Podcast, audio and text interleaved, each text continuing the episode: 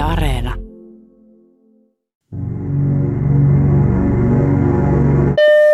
Hello, I am Macintosh.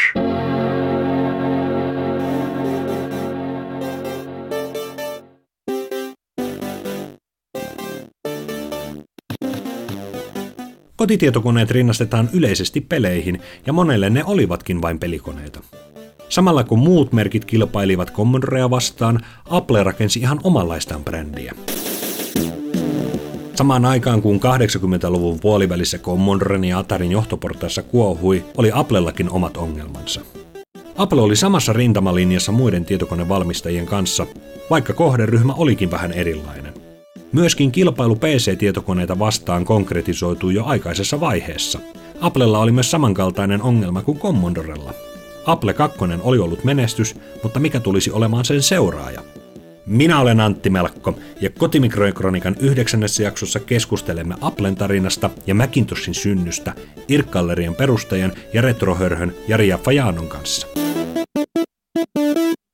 Apple tietoisesti valikoi, ettei lähde kilpailemaan peleissä Commodorea vastaan, niin toki kannattaa muistaa sitten tämä Apple 2 GS-järjestelmä, jossa oli hy- hyvin pitkälevyydet graafiset ominaisuudet ja ääniominaisuudet ja mille on myös tullut muutamasta tämmöisestä tunnetusta pelisarjasta ensimmäisiä versioita. Mutta kuitenkin ehkä Applen sisällä sitten nähtiin, että tämä on enemmän tämmöinen niin hyötylaite ja luovaa, mutta ei siellä tietenkään pelejä dissattu, mutta ei haluttu ehkä, että nähtäisiin pelkästään tämmöisenä pelijärjestelmänä, että Macintoshin suunnittelu lähti talon sisällä käyntiin tämmöisen Jeff Raskin nimisen henkilön projektina alun perin, että tämä Jeff Raskin on tämmöinen käyttöliittymä suunnittelukuru. Sitten Steve Jobs nappasi vähän sitä projektia niin omaan haltuunsa. Ja aikaisemminhan nämä henkilöt olivat käyneet tämmöisellä tutkimuslaitoksessa nimeltään Xerox Park, jossa he sitten näkivät tämmöisen Xerox Alto tietokoneen, joka oli 70-luvulla kehitetty ja siinä oli sitten tämmöinen graafinen käyttöliittymä, mitä ohjattiin hiirellä. Jobs sitten ihastui tähän ja alkoi enemmän kehittää Macintoshia tuohon suuntaan. Halusi siihen nopeampaa prosessoria, mitä oli lisäprojektissa käytössä. You've just seen some pictures of Macintosh. Now I'd like to show you Macintosh in person. All of the images you are about to see on the large screen will be generated by what's in that bag. I'd like to let Macintosh speak for itself. Hello, I am Macintosh. Päivää, olen Macintosh. Onpa mukava päästä pois laukusta.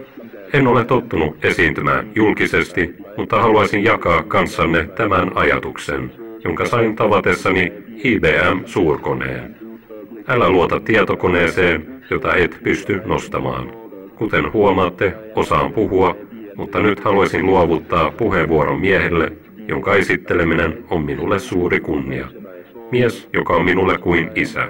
Steve Jobs. Apple julkaisi Macintosh-tietokoneen vuonna 1984. Jobsin harmiksi johto sitten hinnoitteli sitä aika korkealle, niin ei se myy, lähtenytkään aluksi myymään sitten ihan niin paljon.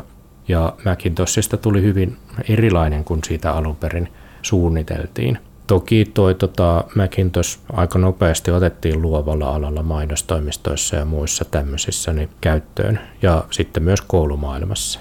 Sekin tuntuu jännältä, että vasta kolme vuotta Macintoshin julkaisun jälkeen niin täällä meidän Suomessa niin löytyy ala-asteen tietokoneluokko, mikä on täynnä Macintoshia.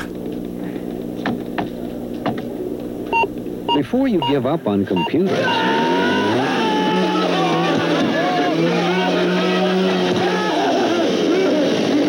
try the computer you already know how to use. Take Macintosh out for a free overnight test drive. Kyllähän Applelta tuli sitten myös Apple 3, joka oli ihan täys floppi. Se ei ollut yhteensopiva Apple 2 kanssa ja siinä ei ollut oikeastaan mitään erikoista ja ne laitteetkin oli vähän rikkinäisiä, mitä myy- yritettiin myydä. Apple 3 isoimpia ongelmia oli muun muassa ylikuumeneminen. ei haluttu välttämättä laittaa tuulettimia. Ainakin en ole varma, että oliko tämä Jobsin juttu, mutta ainakin sen verran on tiedossa, että Macintosh-koneessa puuttuu tuuletin ihan vaan sen takia, että Jobs ei halunnut, että se on niin kovaääninen laite. Tiedä sitten, että onko tämä sama suunnittelufilosofia mennyt tonne Apple 3. Sitten oli myös tämä Apple Lisa, joka sitten taas oli ihan tolkuttoman kallis kone. Tämä Apple Lisahan oli tämmöinen graafisella käyttöliittymällä varustettu kone, joka tuli ennen Macintoshia ulos.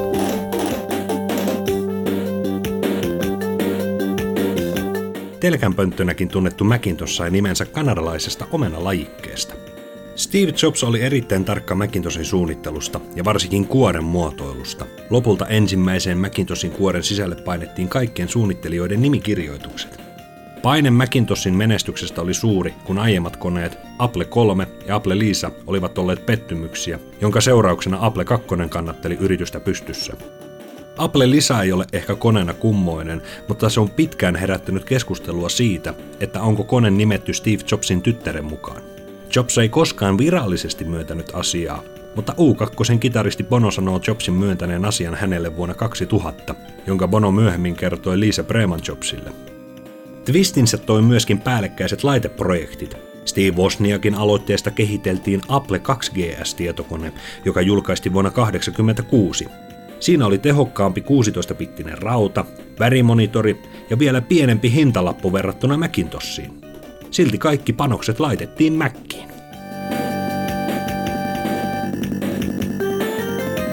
Tässä on tietenkin se, että Apple oli jo siihen aikaan iso tietokoneyritys, joilla oli sitten monia tuotteita eri tarkoituksiin, useita eri tuotelinjoja, niin Apple 2 GS, jota oltiin alettu suunnittelemaan jo vähän ennen Wozniakin lähtöä Applelta ja testaamaan tätä uutta prosessoria, mikä siinä oli käytössä, niin siitä haluttiin sitten tätä Apple 2 jatkajaa. Ja sitten mietittiin kuitenkin Applella, että ei haluttu, että Apple 2 GS kuitenkaan kilpailisi Macintoshin kanssa liikaa, ja tämän prosessorin toimintataajuus eli megahertsit rajoitettiin 2,8, vaikka se olisi pystynyt, pystynyt 4 megahertsiin. Ja siitä prosessorista myös julkaistiin parin vuoden päästä niin kuin tehokkaampia versioita, mutta Apple ei vaan antanut tämän niin kuin tiimin käyttää niitä. Eli haluttiin, että se ei kannibalisoisi kuitenkaan sitten Macintosh-markkinoita, mutta haluttiin lähteä jossain määrin kokeilemaan, että miten se voisi toimia markkinoilla, että Apple ei ihan niin yhtenäisesti kuitenkaan toiminut sitten tässä. Luultavasti Apple halusi pitää Macintoshista niin kovaa kiinni, koska halusivat, että Apple 2 on jo vähän tämmöinen 77 julkaistu vanhentumassa oleva kone, että ihmiset sitten siirtyisivät enemmän tänne mieluummin Apple 2 Macintoshiin kuin Apple 2 johonkin toiseen, koska hekin arvelevat, että jokaisella tuotteella on elinkaari. Ja moni yrityshän tietenkin julkaisee uusia tuotteita, jotka kannibalisoi niitä edellisiä ihan vaan sen takia, koska ihmiset haluaa vaihtaa uuteen tuotteeseen. Mutta helpompi se on sitten vaihtaa sen yrityksen sisällä. Eli ehkä vähän sama, että PlayStation julkaisee uusia pleikkariversioita, jotka sitten ikään kuin PlayStation 2 kannibalisoi PlayStation 1, mutta ei niin päin, että sieltä tulee vaikka sitten joku Xbox tai Dreamcast, joka kannibalisoisi tämän markkinan. Hyöty Apple mustasta pörssistä. Siellä on tietoa.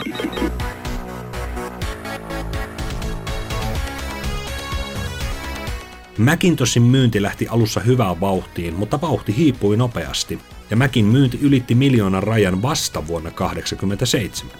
Uusi Applen toimitusjohtaja John Scully erotti Steve Jobsin vuonna 1985. Macintosh ja Apple Lisa olivat käyneet firmalle liian kalliiksi graafisesta käyttöliittymästä huolimatta.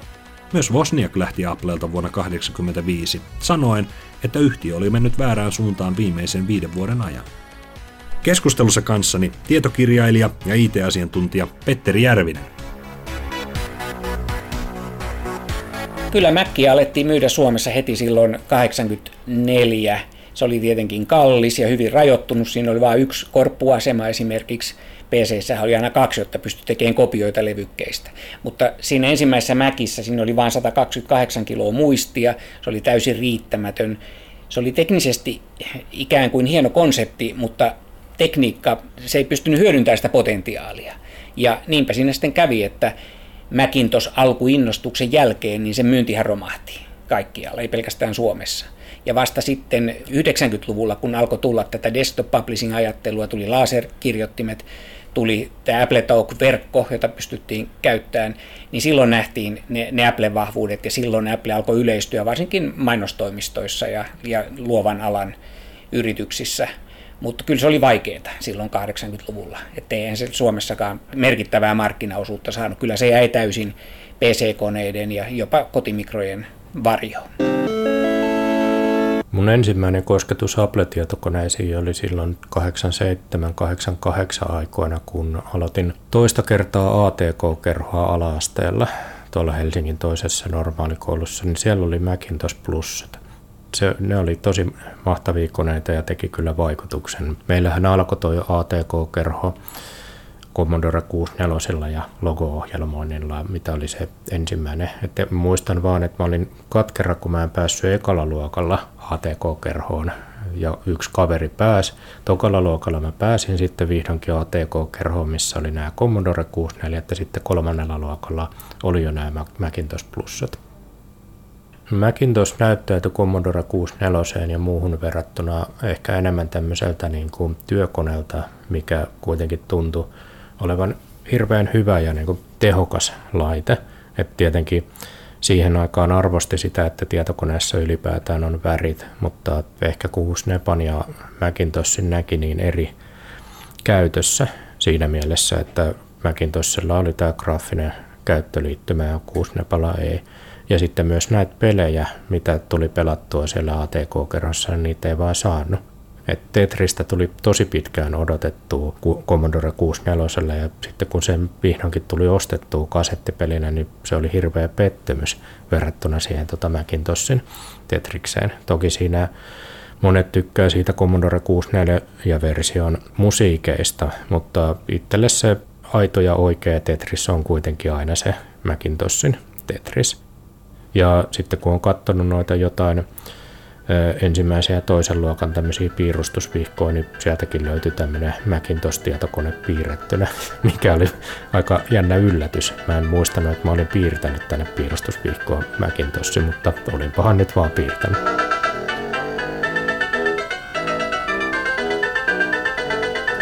Kyllä mä voisin sanoa, että se oli edellä aikaansa tietyssä määrin, että siinä oli asioita hahmotettu silleen siististi ja tehty yhdenmukaisesti.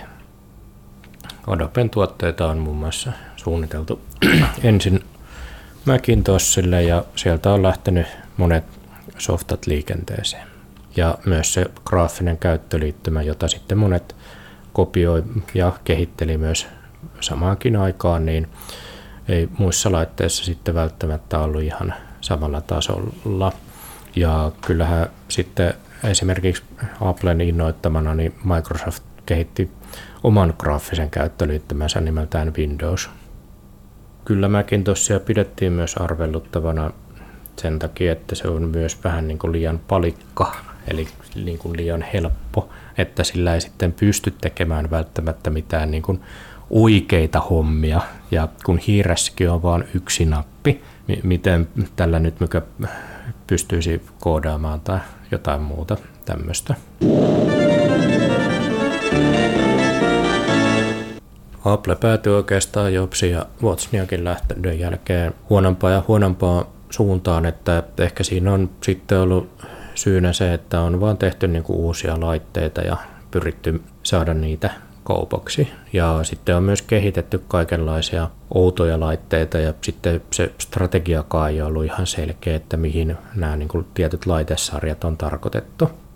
Kymmeniä erilaisia outoja laitteita, kuten Newton ja Pippin ja Pippin oli siis tämmöinen Applen kehittämä pelikonsoli, mitä ei ole kovin paljon myyty. Newton oli sitten tämmöinen niin kuin henkilökohtainen avustaja, siis PDA, eli siis tämmöinen kämmenessä kynällä käytettävä laite ja kaikkea muita outouksia ja tällaista. Ja sitten tässä oli myös se, että kun nämä Apple-laitteet alkoi olla niin lähellä PCtä, niin ei niitä välttämättä sitten haluttu ostaa, että Apple ei sinällään tarjonnut mitään niin kovin uutta. Et tietenkin siellä oli sitten ne tietyt softat, mitkä toimi Applella ja on ollut niin kuin koko ajan käyttäjäporukka, jotka on niin kuin halunnut kuitenkin käyttää Apple-laitteita. Että Applella vähän se innovointi ei ole ollut niin samanlaista ehkä.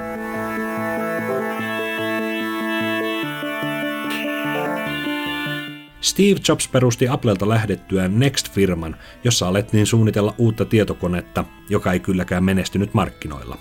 Wozniakin ja Jobsin lähdön jälkeen Applella ongelmat alkoivat kasaantua ja muun muassa Macintoshin patenttia myytiin ulkopuolisille yrityksille, jotta laskut saatiin maksettua. Vaikka Apple on kohdannut myrskyjä tiellään, on sen laatuun kuitenkin luotettu. Pitkäaikainen Apple-käyttäjä ja taiteilija Olli Keskinen kertoo omasta suhteestaan Appleen. Mä luulen, että se ihan varhaisin syy ostaa Apple oli sen nimi tai, tai ne, ne sateenkaaren värit, jotka oli siinä logossa. Ja mäkin ostettiin silloin niin kuin siinä, siinä, siinä hötäkässä. Koska varsinkin mulla, mä olin siinä niin kuin aktiivinen aloitteellinen, ei muut jätkät tietokoneesta välittänyt ollenkaan, mutta siis mä ajattelin, että kun meillä nyt on sitten, meillä oli oma toimisto Pyynikillä Suomen tehtaassa, semmoinen pieni työhuone, josta me aloitettiin, niin mä ajattelin, että kyllähän kun meillä nyt on toimisto ja meillä on oikein firma ja meillä on TV-tuotanto, niin täytyyhän meillä tietokone olla. Ja sen takia me sitten ostettiin firmalle tämä ensimmäinen Mac, Classic 2.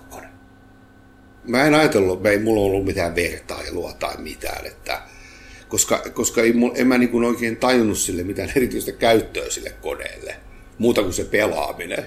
Et se, ja pelejäkin oli kaksi, golf ja sitten se toinen, josta tuli mulle eh, sitten tämmöinen, no en mä nyt tiedä addikti, mutta mä hurahdin siihen vuodeksi viiva kahdeksi, joka oli Tetris. Meillä oli niin sen ekan tuotantokauden, kummeli tuotantokauden jälkeen, meillä oli pitkä breikki ennen kuin me jatkettiin. Siinä meni meillä siis lähes vuosi. Niin mä pelasin sen vuoden Tetristä sieltä toimistolla.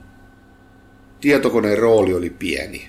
Ei me, ei me käytetty, me ei todellakaan kirjoitettu mitään sillä. En mä, oikein, mä en oikeastaan muista, mit, mitä, mihin sitä olisi muuhun käytetty kuin pelaamiseen.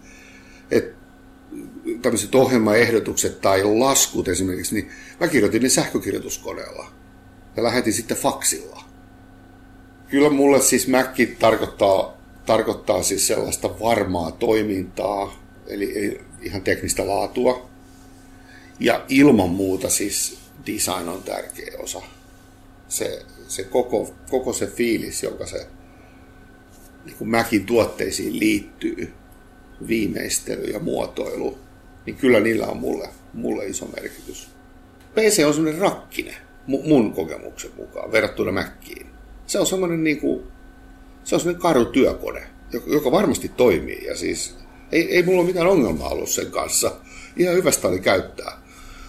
Mutta, mutta Mäkissä on jotain, jotain erityistä siinä vaan on. Kyllä ihmiset kommunikoi tuot tavaroiden kautta ja aaltomaliko pöydällä, ihmiset tulee kylään, aa, te, niin, joo, se on, ahaa, se on tämmöistä maitolasia, tuommoinen kapea korkeammalle. Ja sehän on hyvä niin. Yksi, yksi tuote, brändi, jota mä ihailen, on lapsesta asti ihailu, on Marimekko. Ja Marimekko mun käsittääkseni haluaa tuoda kauneutta ihmisten arkipäivään. Ja, ja tota, kyllä siellä Armi Ratian niin kuin filosofia elää, ja niin mä itse koen, että hänen näkemyksensä maailmasta elää näissä Marmikon tuotteissa tänäkin päivänä. Ja kyllä se on kommunikointia tavaroiden avulla. Että aina jos on jotenkin kontaktissa Appleen, niin, niin on kontaktissa jotenkin sellaiseen esteettisesti harmoniseen tai se, siinä on jotain semmoista tiettyä taikaa, joka, joka johdonmukaisesti toteutuu. Mä, mä usein tuossa, kun mulla on toi kannettava, niin kun siinä on ne näppäimistön molemmilla puolilla on kaiuttimet, jotka on siis semmoisia pieniä pieniä reikiä. Niin mä sormella usein niin kuin liuutan sormeni niiden reikien yli, kun se minkäänlaista saumaa missään.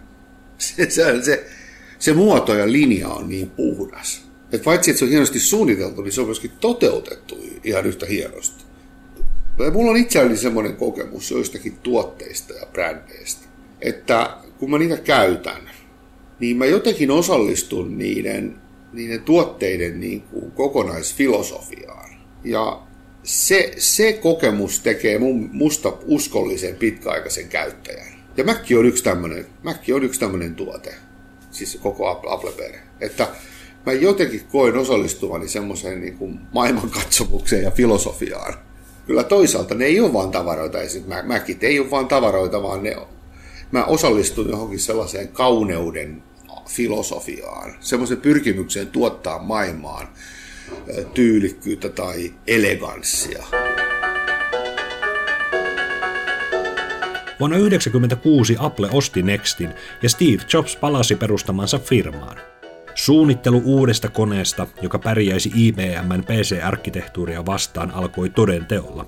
Vuonna 1997 julkaistiin Power Macintosh G3, ja vuonna 1998 tuli futuristinen sinikupuinen iMac, jonka perässä tuli vielä 99 simpukkamallinen e-book-läppäri.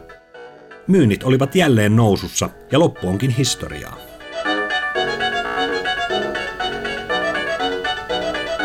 Apple pääsi konkurssin partaalta. Siinä oli monia syitä, että sieltä Jobs tuli takas taloon ja lopetti kaikki tuotteet ja piirsi tämmöisen tuotematriisin, missä oli oikeastaan vaan pöytätietokoneet ja läppärit ja sitten kuluttajakäyttäjät ja ammattilaiskäyttäjät, eli se niin kuin pienensi sen määrän neljään tuotteeseen.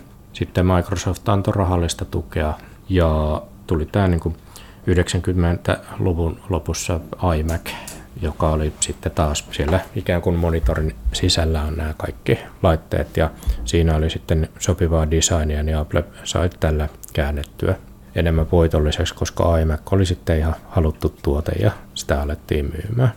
Että oikeastaan se, että tuotteita osattiin sitten kohdentaa paremmin ja myös sitten se design oli tämmöistä kutsuvaa ja muuta. Hmm. Two roads diverged on the way to the internet. And I, I took the faster, simpler, less expensive, and far more colorful one. And that made all the difference.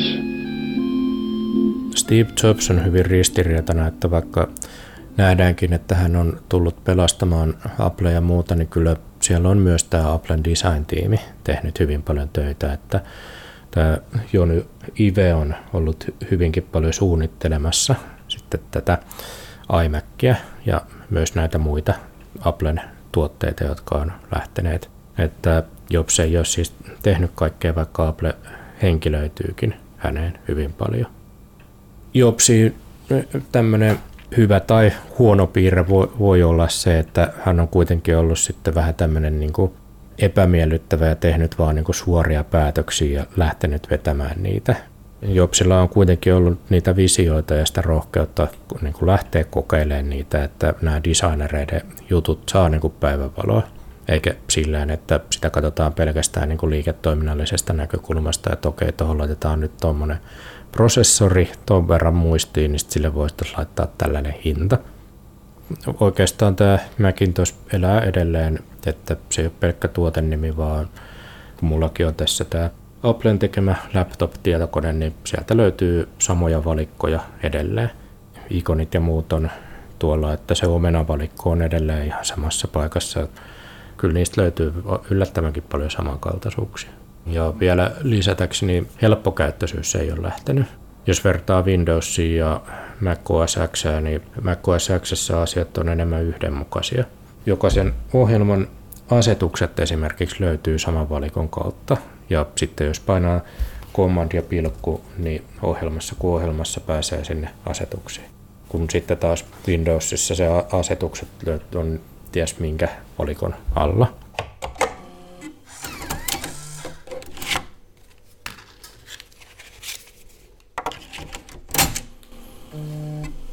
Varmaan jos Apple olisi toiminut toisin, niin sen vaikutus olisi voinut olla vielä suurempi. Applehän oli markkinajohtaja 80-luvun alussa ja sitten 90-luvun lopussa se oli konkurssin partaalla. Jos ne olisi pelannut korttinsa paremmin, niin Apple olisi säilynyt johtavassa asemassa koko ajan. Se, mikä on hämmästyttävää, on tämä Applen uusi nousu 2000-luvulla. Et, et se on todella hämmästyttävää, että Steve Jobs, joka palasi firmaan silloin 90-luvun lopulla, pystyi nostamaan yrityksen uusilla aloilla, musiikkisoittimissa ja älypuhelimissa, tällaiseen valtavaan arvoon, mikä sillä tänä päivänä on. Mutta koneet oli kalliita, ne oli ne laadukkaitakin, mitä edelleen arvostetaan, ja, ja niissä oli edistyksellisiä ratkaisuja, mutta Macintosheissa on aina ollut vähän sellaista Apple Gloriaa mukana, se äh, prosessori oli tehoton, siinähän ei ollut oikeaa muistinhallintaa, siinä ei ollut monia jo, siinä oli yksi korppuasema, joka oli täysin riittämätön, näyttö oli aivan liian pieni, sehän oli monella tavalla niin kuin hankala ja vaikea käyttää. Ja sitten siihen ei ollut sovelluksia, koska se ei ollut yhteensopiva minkään kanssa. Jos muistelee, minkälaisia tietokoneita oli 80-luvulla, semmoisia isoja pönttöjä, erilliset näytöt tai sitten kotimikro, joka pantiin televisioon. Ja sitten tulee Mäkki, joka on tosiaan tämmöinen telkänpönttö, kottaraispönttö, joka on ihan erinäköinen, jos on hiiri ja tämmöinen mustavalkoinen näyttö, niin kyllä se vaikutus silloin 80-luvulla, niin olihan se pysäyttävä. Nykyään nämä pönttömäkit, nämä ensimmäiset, nehän on haluttuja koristeesineitä, että vaikkei ne toimiskaan. Meilläkin on tässä pöydällä yksi tällainen eh, Fat Mac sieltä 80-luvun puolivälistä mutta tällaiset on edelleen haluttuja, koska ne on kivan näköisiä. Jos olisi jäänyt Nokian varaan, Nokian Symbianin varaan, niin maailma näyttäisi varmaan aika erilaiselta tänä päivänä, että kyllä meidän siinä mielessä on paljosta kiittäminen Apple ja varsinkin sitä legendaarista Apple 2-mallia. Monimutkikkaan ja turbulenttisen matkan jälkeen Applen asema vakiintui, ja monelle Applen laitteet ovat osa jokapäiväistä elämää. Mutta millainen yritys tämä monessa paikassa esille tullut IBM oli? Ja millainen oli tämä arkkitehtuuri, joka upotti maailmasta kaikki tunnetut kotimikromerkit? Sitä käsittelemme seuraavassa ja viimeisessä Kotimikroikronikan jaksossa.